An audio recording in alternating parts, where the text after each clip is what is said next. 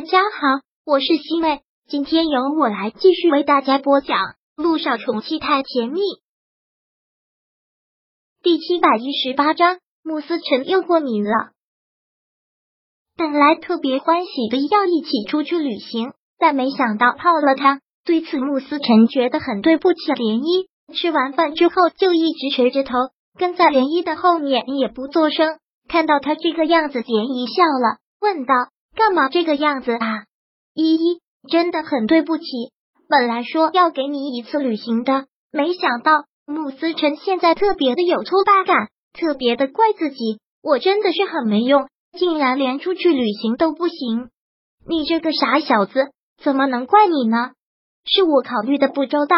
你哥说的对，现在你身边不能没有医生，所以你要让自己赶紧好起来啊。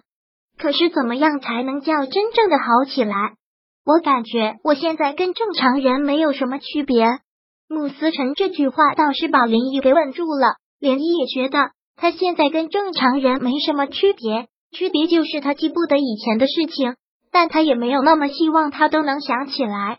我不是医生，我也说不好。现在我们只能是听医生的，等什么时候医生说你完全的好起来了。那你以后就不再依赖医生了，我们两个就可以到处飞了。那我就是要听医生的话，赶紧让自己好起来。想起以前的事情，听爷爷的话，接管天灵酒庄，对吗？对啊。穆思辰虽然有些失望，但为了能赶紧好起来，实现和莲漪出去旅行的事，他还是很积极。好吧，那我一定会积极配合。穆思辰好，像又回到了原来的生活。又要开始打针，又要开始吃药。连漪也是继续回去上班，晚上两个人就睡在一起。连漪每天下班回家，一晚上的时间都是他们两个最甜蜜的时间。穆思辰学的东西特别多，音乐、画画，各种乐器也都会。穆思辰会给他画各种各样的肖像画，会给他弹琴、唱歌。连漪现在觉得活着就像是一个小公主。直到这一天晚上。穆思辰早早就睡着了，以往十点才舍得睡觉，今天还不到九点就睡着了。连依也打算要跟他一起早点睡，但凑到他怀里的时候，突然发现他身上起了很多的小红疙瘩。看到他身上有多的小红疙瘩，连依吓坏了，连忙打电话给了老爷子。而老爷子是知道的，说是这件事情今天已经问过了医生，医生说他药物过敏，过两天就能消除。好了，依依，你放心吧，医生是这么说的，说过几天小红疙瘩就会消除了。哦，知道了，爷爷，打扰您休息了。连毅说完之后放下了手机，又看着他身上的红疙瘩，锁了锁眉头，想来他一定是身体不舒服的，要不然今天晚上不会睡得这么早。因为这个事情，连依依晚上也都没怎么睡着，时刻观察着穆思辰的反应。穆思辰睡得还挺沉的，就是身上的红疙瘩痒痒，他会时不时的去挠痒痒，力气大，像是要把疙瘩被抓破。思辰，别被抓了，乖，睡觉。穆思辰现在虽然还睡着，但也能听到涟漪的话，听到涟漪的话，他便很听话的把手放在一边，然后继续睡。第二天，涟漪已经醒了，但穆思辰还在睡着，真是难得这样的时候。连漪很轻的起身给他盖了盖被子，然后踮着脚尖走出了卧室，给少爷准备早餐吧。他要是身体有任何的不舒服，马上给我打电话。知道了，少奶奶。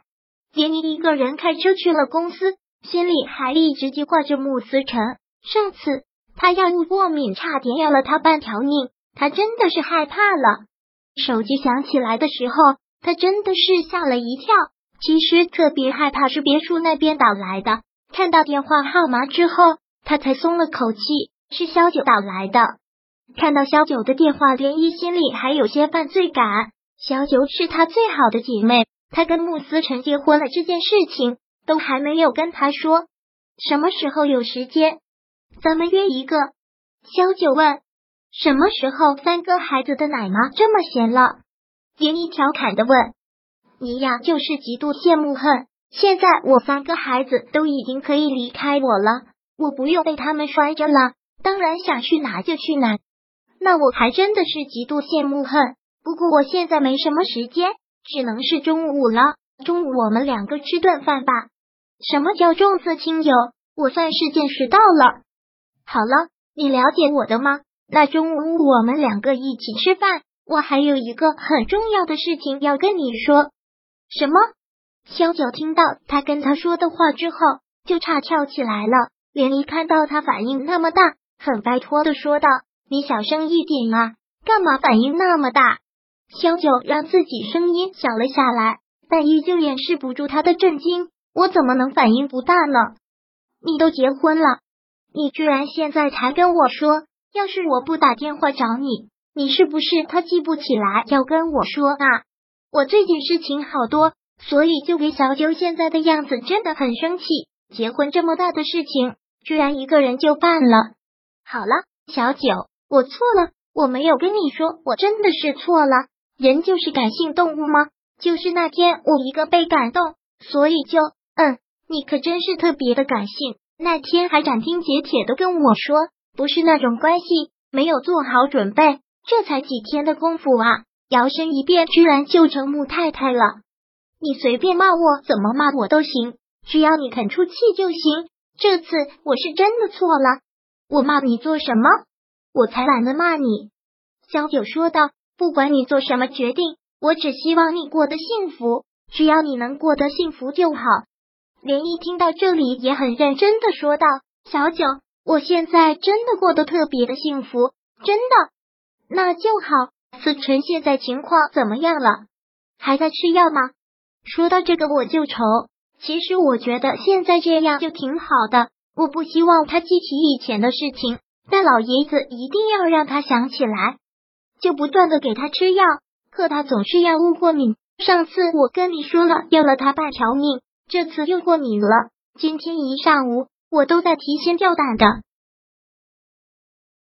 第七百一十八章播讲完毕。想阅读电子书，请在微信搜索公众号“常会阅读”，回复数字四获取全文。感谢您的收听。